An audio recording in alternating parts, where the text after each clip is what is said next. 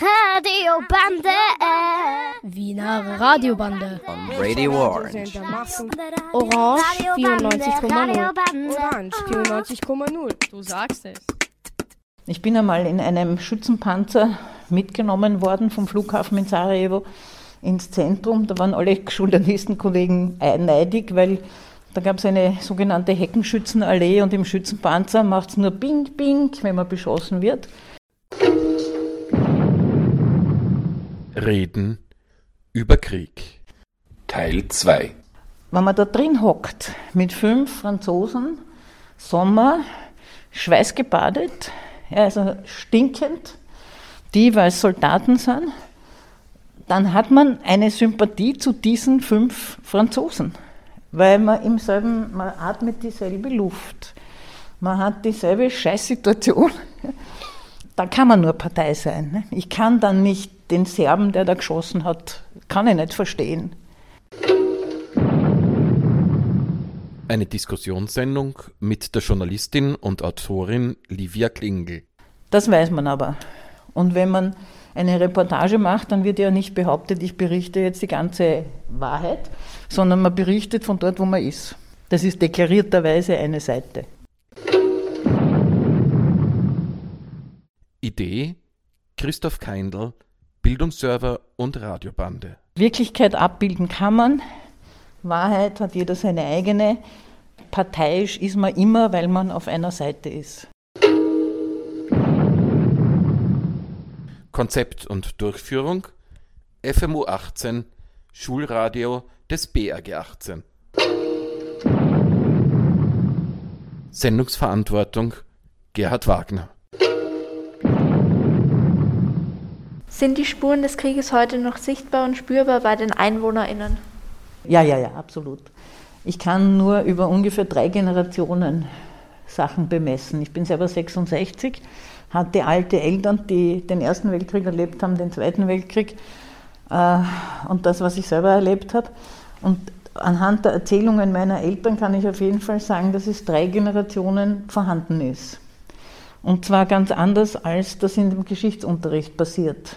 Es gibt das, was man Oral History nennt. Also ich sage das, was in der Kugel erzählt wird.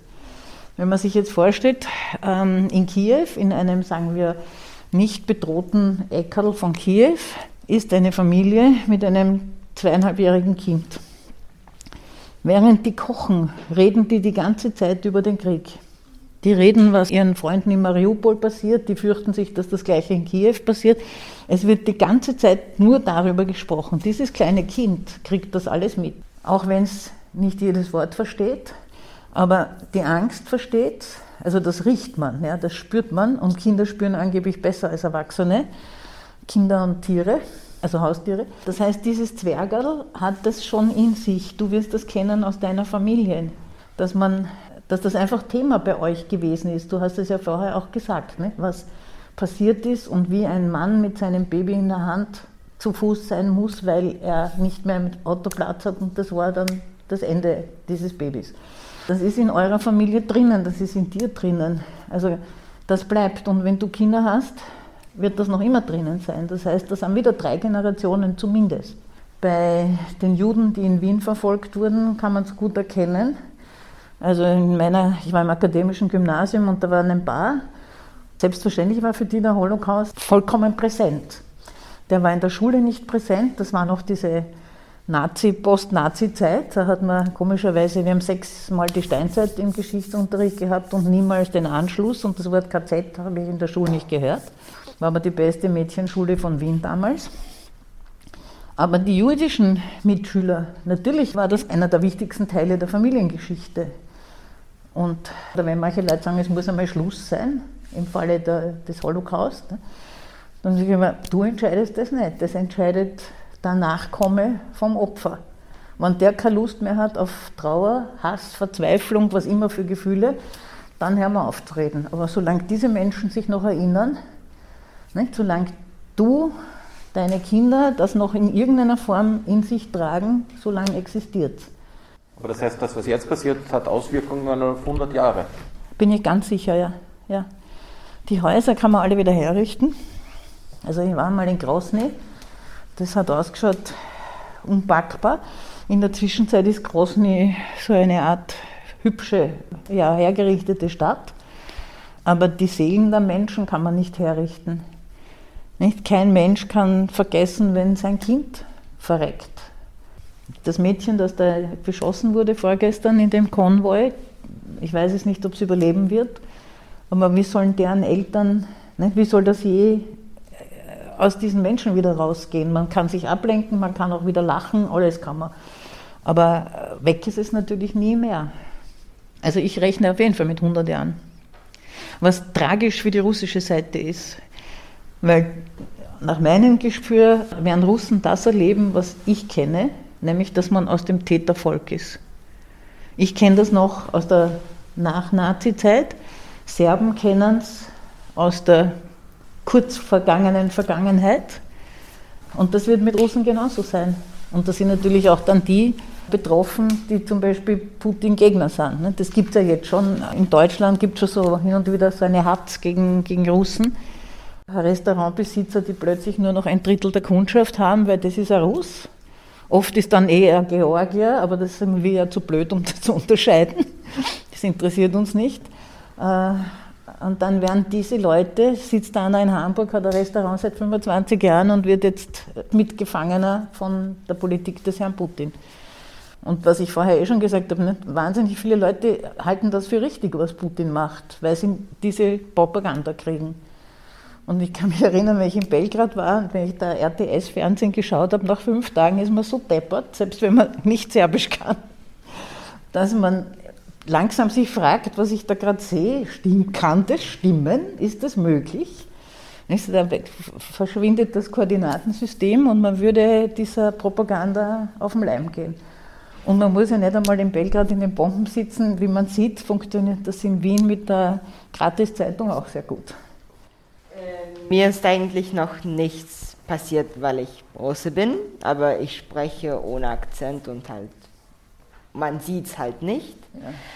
Aber eigentlich möchte ich über etwas anderes reden. Ich habe mir die russische Propaganda angeschaut.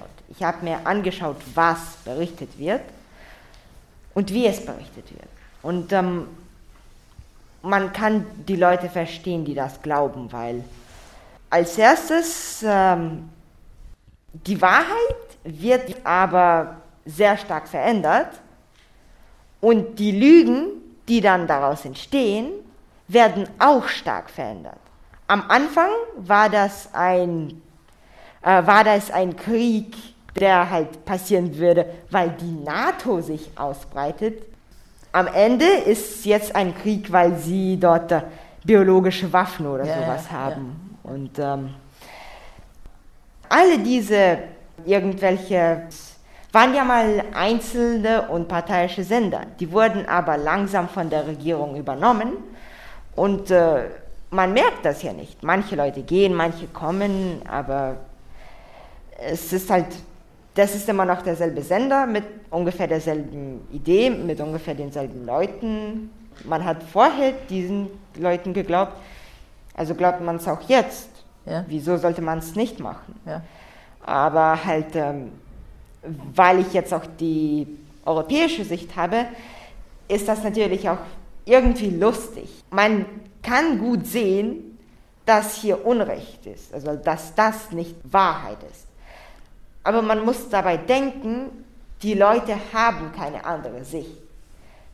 Die Leute haben keinen anderen Punkt, von dem sie sich die Situation anschauen, keine andere Perspektive.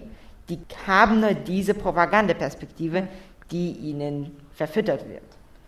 Und da kann man natürlich nichts machen. Ich habe das versucht vorher, ich hoffe, ich habe es halbwegs rübergebracht. Ich beschuldige diese Menschen nicht, weil sie keine andere Du hast es gut gesagt, Sie haben nur diese Sicht. Äh, das ist einfach tragisch. Fatalerweise ändert das nichts an der Tragödie in der Ukraine. Würden mehr Russen, manche sagen das ja, nicht, wenn mehr Russen demonstrieren würden, wobei ich würde mich nicht trauen, sage ich auch dazu. Also wenn man Kinder hat oder alte Eltern, kann man es gleich bleiben lassen weil man zuerst verhaftet wird, dann gibt es eine Geldstrafe und wenn man Pech hat, sind es jetzt 15 Jahre Gefängnis. Das kann sich nicht jeder leisten. Äh, ich hatte alte Eltern, ich hätte meine Eltern nicht geopfert für eine Demonstration gegen meinen Präsidenten. Also selbst wenn mehr Leute demonstrieren würden, irgendwann könnte Putin die nicht mehr einsperren. Das ist wohl mathematisch richtig, aber faktisch ist es nicht richtig. Es kann nicht jeder verzichten auf sein Leben und auf seine Sicherheit. Mir ist zu dem Thema, während du gesprochen hast, eingefallen, während des Irakkriegs vom George W. Bush, da hat schon Al Jazeera gegeben, damals nur Arabisch. Und ich in, war in Saudi-Arabien und habe Al Jazeera dort gesehen und habe eine Szene gesehen, da ist bombardiert worden von den Amerikanern Rotkreuzeinrichtung. Und es war riesengroß das Rote Kreuz auf weißem Grund zu sehen und dann ist das bombardiert worden. In Al Jazeera, ich kann zwar nicht Arabisch, aber die Bilder habe ich begriffen. Es war erkennbar im Hintergrund, das ist tatsächlich, das geht um dieses Land, das ist klar, was da los ist. In CNN hat es dauernd geheißen, we cannot confirm. 48 Stunden lang konnten sie nicht bestätigen, dass sie eine Rotkreuzstelle zusammengeschossen haben. Bin nach Wien zurück, habe dem Chefredakteur gesagt, ich will Al Jazeera installiert haben, weil wir beschaffen uns jemanden, der Arabisch kann und der soll den ganzen Tag mitschreiben, was Al Jazeera erzählt. Ich schaue den ganzen Tag, was CNN erzählt und dann schauen wir, was kann ich zur Deckung bringen und wo sind Widersprüche und welche kann ich aufklären. Und außerdem haben wir ein kleines Kastel jeden Tag gemacht, da ist gestanden, liebe Leserin, lieber Leser, wir können leider nicht bestätigen, was wir Ihnen da berichten. Wir bemühen uns. Aber man kann auf Propaganda reinfallen. Nicht? Also man müsste, nicht? Wenn, man, wenn man jetzt interessierter Russe ist, hat man das auch. Nicht? Da hat man westliche Quellen und dann Natürlich lügen auch manchmal westliche Quellen. Es ist nicht so, dass der Westen immer nur heilig ist und die anderen immer nur böse. Das ist genauso blöd wie umgekehrt. Aber man kann dann versuchen, mit möglichst vielen Quellen, also ich mache es jetzt daheim so, ARD, ZDF und dann irgendwelches ukrainische Zeug und russische Zeugs und dann schaue ich, was könnte passen. Und bei den Bildern, wo es zum Beispiel Mariupol, das Theater, das da beschossen wurde, das interessiert mich das Theater überhaupt nicht. Ich schaue nur, was ist rundherum. Kann das das Theater sein? Kann das eine Bombe sein? Also sozusagen, da ist der Blick, jeder normale Mensch schaut auf das Theater. Ne? Ich schaue immer nur, ist es tatsächlich möglich, dass das stimmt, was da erzählt wird? Weil man es oft nicht weiß. Und wer aufmerksam Fernsehen schaut, Zeit im Bild, wird feststellen, dass in den letzten paar Tagen immer wieder dazu gesagt wird, wir können das nicht bestätigen oder es gibt keine Bestätigung für diese Berichte. Das heißt, eine zarte Distanzierung, weil auch die ukrainische Seite macht sicher Propaganda. Also es wird nicht ausschließlich alles, was Russen sagen, falsch sein und alles, was Ukrainer sagen, immer richtig. Ich bin 2008 geboren. Es hat so 2011 begonnen. Als ich geflüchtet bin, war ich so sechs Jahre alt. Und ich kann mich an vieles erinnern. Ich könnte nicht alles mitfühlen. Ich habe viele Sachen erst realisiert, als ich da war. Und das war auch sehr so eine Überraschung für mich, weil ich wusste nicht, dass diesen, es gab vielleicht, es gab so einen Mann, der in der Nähe gearbeitet hat. Er war ein Mechaniker und er war immer so nett. Er hat mir immer wieder Ketten geschenkt, die er für seine Tochter auch gekauft hat. Einmal ist er verschwunden. Der Geschäft hat ein anderer bekommen. Und ich habe immer gedacht, er ist einfach umgezogen oder so. Aber in der Realität ist er umgebracht worden. Und das war auch sehr traurig, weil ich dachte immer, ihm ging es gut und da war ich auch fröhlich, weil er war wirklich ein netter alter Mann. Und so, es wurden auch Ärzte umgebracht, die die Menschen geholfen hatten, weil niemand wollte, dass die Menschen ja stark sind und sich beschützten. Stattdessen haben sie einfach die Ärzte umgebracht, sind zu ihren Häusern gegangen und haben sie erschossen. So, ich habe von vielen Sachen gehört. Schüsse habe ich immer wieder gehört, waren immer wieder zu hören. Mein Vater, er wurde entführt einmal. Er hat mit seinem Mann gearbeitet und dann plötzlich ging die Arbeit nicht mehr und das Geld hat er verloren. Aber der Mann hat sich dann herausgestellt, er war einer von dem islamischen Staat, hat es aber nicht so wirklich gesagt. Und dann hat er meinen Vater entführt, aber, hat aber so getan, als ob er nichts getan hatte. Als er befreit wurde, also tat er, als ob er fröhlich wäre. Das haben wir herausgefunden, weil ein Freund da war hat einfach ein Pullover von meinem Vater angezogen und als er befreit wurde, hat einfach meine Mutter informiert. Wie lange warst du dann auf der Flucht nach Österreich? Ein Monat hat das gedauert. Aber ich selbst finde das jetzt war nicht so schlimm, weil ich war so fröhlich, endlich rauszukommen und ein neues Leben anfangen zu können. Obwohl ich habe meine Freunde voll vermisst und ich wünschte, sie könnten auch kommen zu einem Platz, wo sie so in Gefahr ist und so sie wohl leben können. Und was war das Schrecklichste für dich in diesem Krieg?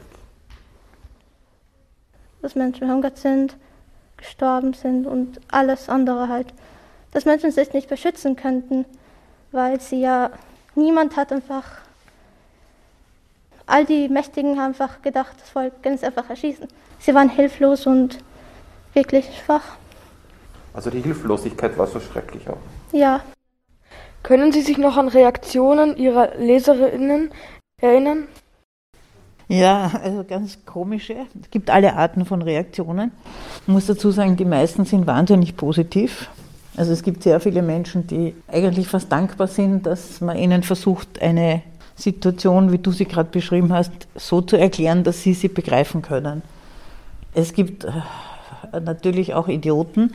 Ich hatte das Glück, dass diese Social Media noch nicht gegeben hat, als ich aufgehört habe. Also da war gerade der Beginn von Facebook, da sind die, die Trolle und die sonstigen Deppen da noch nicht hineingemarschiert. Der komischste Anruf war, muss man dazu sagen, das war eine Zeit, da musste man die Telefonnummer von der Zeitung herausfinden, musste dort anrufen, musste sich zu mir verbinden lassen. Also das war eine große Vorleistung. Nicht? Heute setzt man sich hin, rotzt irgendwas in Facebook hinein und muss keine Sekunde nachdenken. Damals musste man wirklich viel vorher unternehmen, das hat aber auch natürlich die, die Wut ein bisschen reduziert. Und der absurdeste Anruf war, das war 1995, der Krieg in Bosnien war drei Jahre alt. Und hat jemand gesagt, sagen Sie mal, was macht eigentlich die PLO in Bosnien? Die PLO ist die palästinensische Befreiungsorganisation, die in Bosnien genau gar nichts gemacht hat. Und ich habe mir gedacht, was könnte der Mensch meinen? Also gemeint war die NATO, die jetzt wieder eine Rolle spielt bei der Frage, soll die NATO eine Flugverbotszone machen, soll sie eingreifen oder nicht. Äh, das fand ich den ulkigsten Anruf, weil jemand sich interessiert, aber von gar nichts Ahnung hat. Und dann kommt halt so, ein, so eine Frage, wo man eigentlich gar nicht weiß, die ist so absurd, dass man gar nicht weiß, was man antworten könnte. Aber wie gesagt, die mehrheitlich, es gab auch eine, da war irgendeine Offensive, in, irgendwas mit Serbien.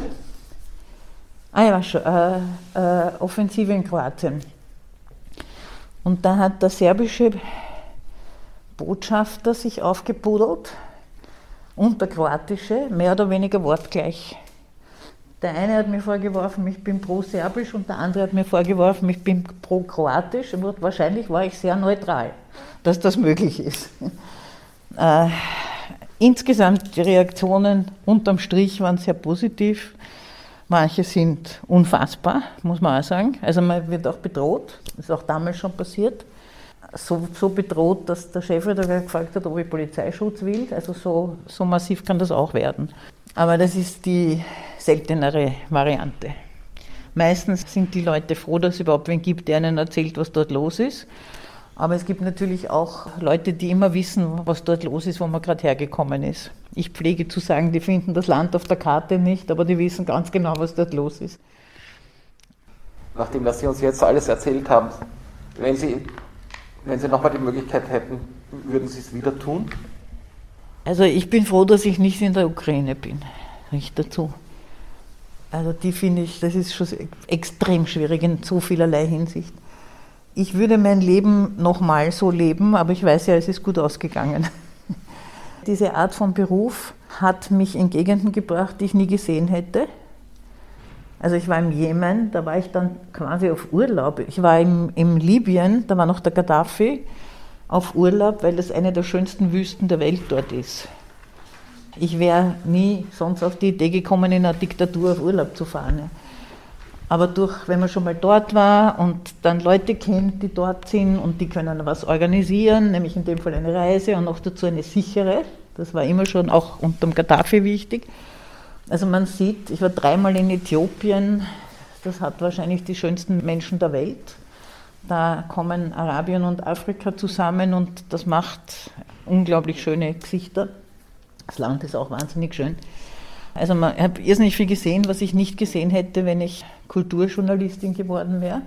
Und das, was wahrscheinlich am Ende am wichtigsten ist, es ist ein Crashkurs mit sich selber.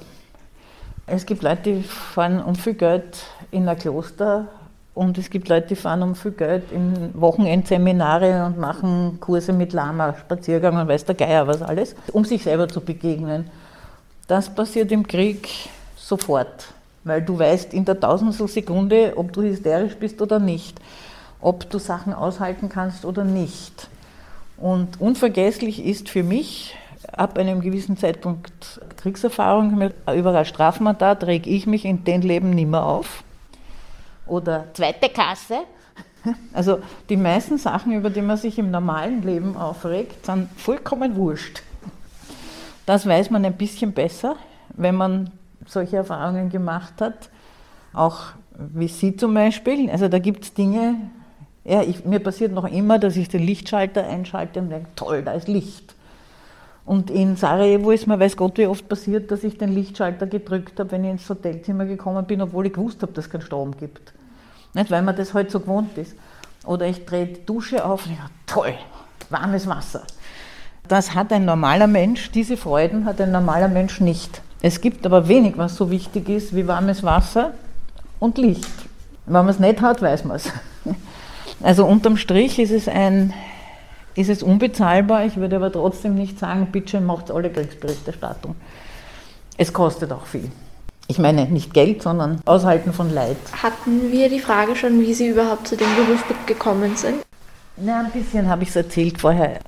Die erste, der erste Einsatz, wo es möglich war, in ein eigenartiges Gebiet zu fahren, war dieser Südsudan 1989 im Mai, eben weil die UNO dort war.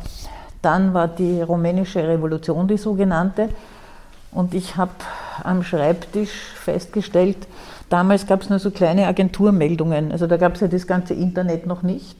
Da kamen äh, noch mit Telefax, ja, so futzi kleine Meldungen, da ist gestanden, Rumänien 70.000 Tote, vom Regime niedergemacht. Dann kann mich erinnern, war ein, Ärzte, ein Arzt in einer Nachrichtensendung im ORF, in einer nächtlichen, der gemutmaßt hat, dass die, diese Schnitte, die man da gesehen hat an den Leichen, dass die aus der Prosektur stammen. Das heißt, der hat das erste gemutmaßt, eventuell sind das keine Revolutionsleichen, sondern eventuell sind das einfach Leute aus der Prosektur. So war es dann übrigens auch. Also irgendwie konnte man erkennen, man versteht nicht, was da los ist. Da muss man hin. Und es ist mir gelungen, dorthin zu kommen. Das war damals nicht so einfach, für Flugzeug hat es keins mehr gegeben, aber so ein Ärzte-Notdienst ist geflogen. Und in Bukarest am Flughafen habe ich mal einen Panzer gecheckt. Dachte, wenn wir nichts kriegen, was in die Stadt fährt, Taxi gibt es nicht, Bus gibt es nicht, nichts gibt es, habe ich mir geflirtet mit irgendwelchen Typen, die Französisch konnten. Und dann fahre ich halt mit dem Panzer in die Stadt. Und dann haben wir das Glück gehabt, dann ist ein, ein Mensch vom Flughafen, ein Ingenieur, hat uns, also einen Kollegen und mich mitgenommen. Dann habe ich gemerkt, ich bin schussfest. Also die konnten ballern und das hat mich nicht furchtbar aufgeregt. Wenn da jetzt einer mit dem Auto vorbeifährt und der Motor, wie gemacht, pufft so, wie sagt man das? Fehlzündung. Genau, wenn so eine Fehlzündung ist, mache ich so. In meiner Umgebung will ich nichts haben, was Kriegsgeräusche betrifft, aber dort ist mir das relativ wurscht. Dann habe ich gesehen, okay, ich kann, ich kann das aushalten. Und dann beginnt es spannend zu werden. Also man fährt los mit der Information 70.000 Tote und dann ist man in Bukarest und sucht verzweifelt einen Menschen, der wen kennt, der gestorben ist. Und nach einer Weile, ja, wenn man absolut niemanden findet, der ein Opfer in der Familie hat, irgendwen kennt, der ein Opfer in der Familie hat, irgend von wem kehrt hat, der wen kennt, der wen kehrt hat, der ein Opfer in der Familie hat, da stimmt was nicht, das gibt es nicht. Also am Ende waren es, was ich mich erinnere, 3300 irgendwas Tote. Die Zahl der Toten ist nur ein Teil der Geschichte, aber sie zeigt, dass da was manipuliert worden ist, ganz kräftig. Und dann merkt man, wie interessant dieser Job ist. Was muss ich lernen, damit ich nicht belogen werde in dieser Form? Also mir hat damals ein Militär zum Beispiel gesagt, Es ging um Demonstrationen. Ja, da stehen 50.000 Leute auf dem Platz und so wären 70.000 erschossen worden. Und dann hat mir ein Militär erklärt, das geht technisch gar nicht. Weil du kannst die ersten Reihen erschießen, dann hast du einen Leichenberg und die dahinter kannst du schon immer erwischen. Das klingt jetzt grauslich, aber das ist wahr. Auch wenn man es mit dem Panzer machen würde, also man kann 70.000 Menschen in ein Stadion packen und von oben kaputt machen. Aber man kann sie nicht mit Maschinengewehren oder Panzern, das geht nicht. Wenn man das einmal weiß, dann weiß man auch, ähm, dass diese Geschichte so nicht stimmt. Dann kann man versuchen herauszufinden, warum wird das so erzählt. Wer hat ein Interesse, dass man diese Geschichte hört und glaubt? Und dann kommt man irgendwann einmal so weit, dass man weiß, okay, das ist ein Putsch und keine Revolution. Also das heißt, der Ceausescu ist weg, aber seine Erben sind da. Das ist sozusagen der Umweg, über die, wie man das begreifen kann. Und wir haben ja schon über Propaganda gesprochen. Man wird natürlich von Offiziellen angelogen, dass sich die Balken biegen. Also sagenhaft, sagenhaft. Es ist so saublöd, dass man sich wundert, dass erwachsene Männer sowas machen. Aber man muss dazu halt möglichst viel Wissen haben und Neugier und sagen, kann das überhaupt möglich sein? Gibt eine Geschichte, ihr seid alt genug, deshalb erzähle ich sie. Ein Mensch, der mittlerweile erwachsener Journalist ist, dem habe ich so so was ähnliches, wie ihr da jetzt gemacht habt. Nur war der, glaube ich, 17. Schulprojekt, irgendwas mit Krieg. Und die waren so entsetzt, weil, ich glaube, es war Tschetschenien. Da sind die Hunde im Gegensatz zu den Ukrainern, die offenbar versuchen, ihre Haustiere mitzuschleppen auf die Flucht, haben die Tschetschenen, die Viecher, da leben an sich viel freie Hunde. Und da haben Hunde die Leichen aufgefressen. Und die 17-jährigen in seiner Klasse waren entsetzt. Und ich war sehr trocken und gesagt, also eigentlich ist das gut, weil vergiftet wird das Grundwasser durch Leichen wenn die da herumkugeln, keiner kann sie bergen, dann ist das für alle schrecklich, während wenn sozusagen die, das ist so wie eine, eine Müllabfuhr, ne, Ratten, äh, eben die Hunde, dann sind die wenigstens abgenagt. Klingt hart, aber der Mensch ist tot. Er kann eh nicht mehr würdevoll begraben werden, sonst wären ja die Umstände andere. Also es kann man froh sein, wenn er zusammengefressen wird, so hart das klingt. Das war natürlich für diese Leute damals total schockierend, für mich überhaupt nicht mehr, weil ja, besser als das Grundwasser wird auch noch verseucht. Ne? So, das ist jetzt kein schönes Ende. War es natürlich, ihr habt erstens wirklich tolle Fragen gestellt, euch habe ich schon gesagt, aber war es, das meiste im Krieg ist furchtbar langweilig. Man hat immer Angst, man hat nie eine Sicherheit, nicht? Man geht in der Früh bei der Tür raus und weiß nicht, ob man lebend zurückkommt. Das ist Krieg. Man hat keinen Strom, man hat kein Wasser, man hat keinen Job, die Eltern. Man hat, wenn man Glück hat, humanitäre Hilfe, also irgendein Fressen, ein grässliches. Und was die Leute oft gesagt haben, ist, wir wollen keine humanitäre Hilfe, wir können uns selbst ernähren, man muss uns nur lassen. Das betrifft jetzt die Ukrainer auch. Da flüchten ja Menschen, man sieht, wie gut die Babys gekleidet sind. Also, eh klar, die flüchten immer nur die, die ein bisschen Geld haben. Ganz Arme kommen sowieso nie weg. Ganz Arme und ganz Alte. Das sind lauter Menschen, die haben ein Leben gehabt. Die haben mit Sicherheit schon gewohnt. Man kann das einfach erkennen. Die, die nach Moldawien flüchten, da sieht man auch arme Hund, also arme Menschen. Aber die ich da sehe, Polen und Richtung Wien, Deutschland, was immer, das sind Leute wie du und ich und weiß, die haben vor drei Wochen noch völlig normal gelebt. Und das ist das Ärgste in der Kriegerei, nicht der Schuss und nicht die Leiche, sondern die ewige Unsicherheit und diese völlige Abwesenheit von Eigenverantwortungsmöglichkeit.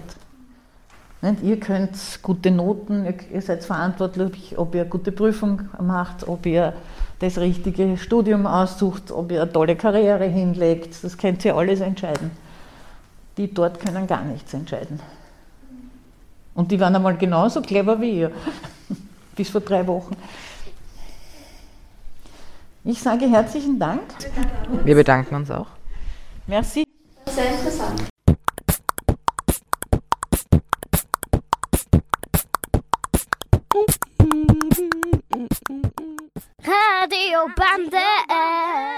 Wiener Radiobande gibt es jeden zweiten und vierten Montag im Monat von 11 Uhr bis 11.30 Uhr auf Radio Orange 94.0.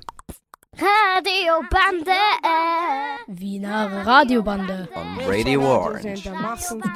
We hope you enjoyed our program.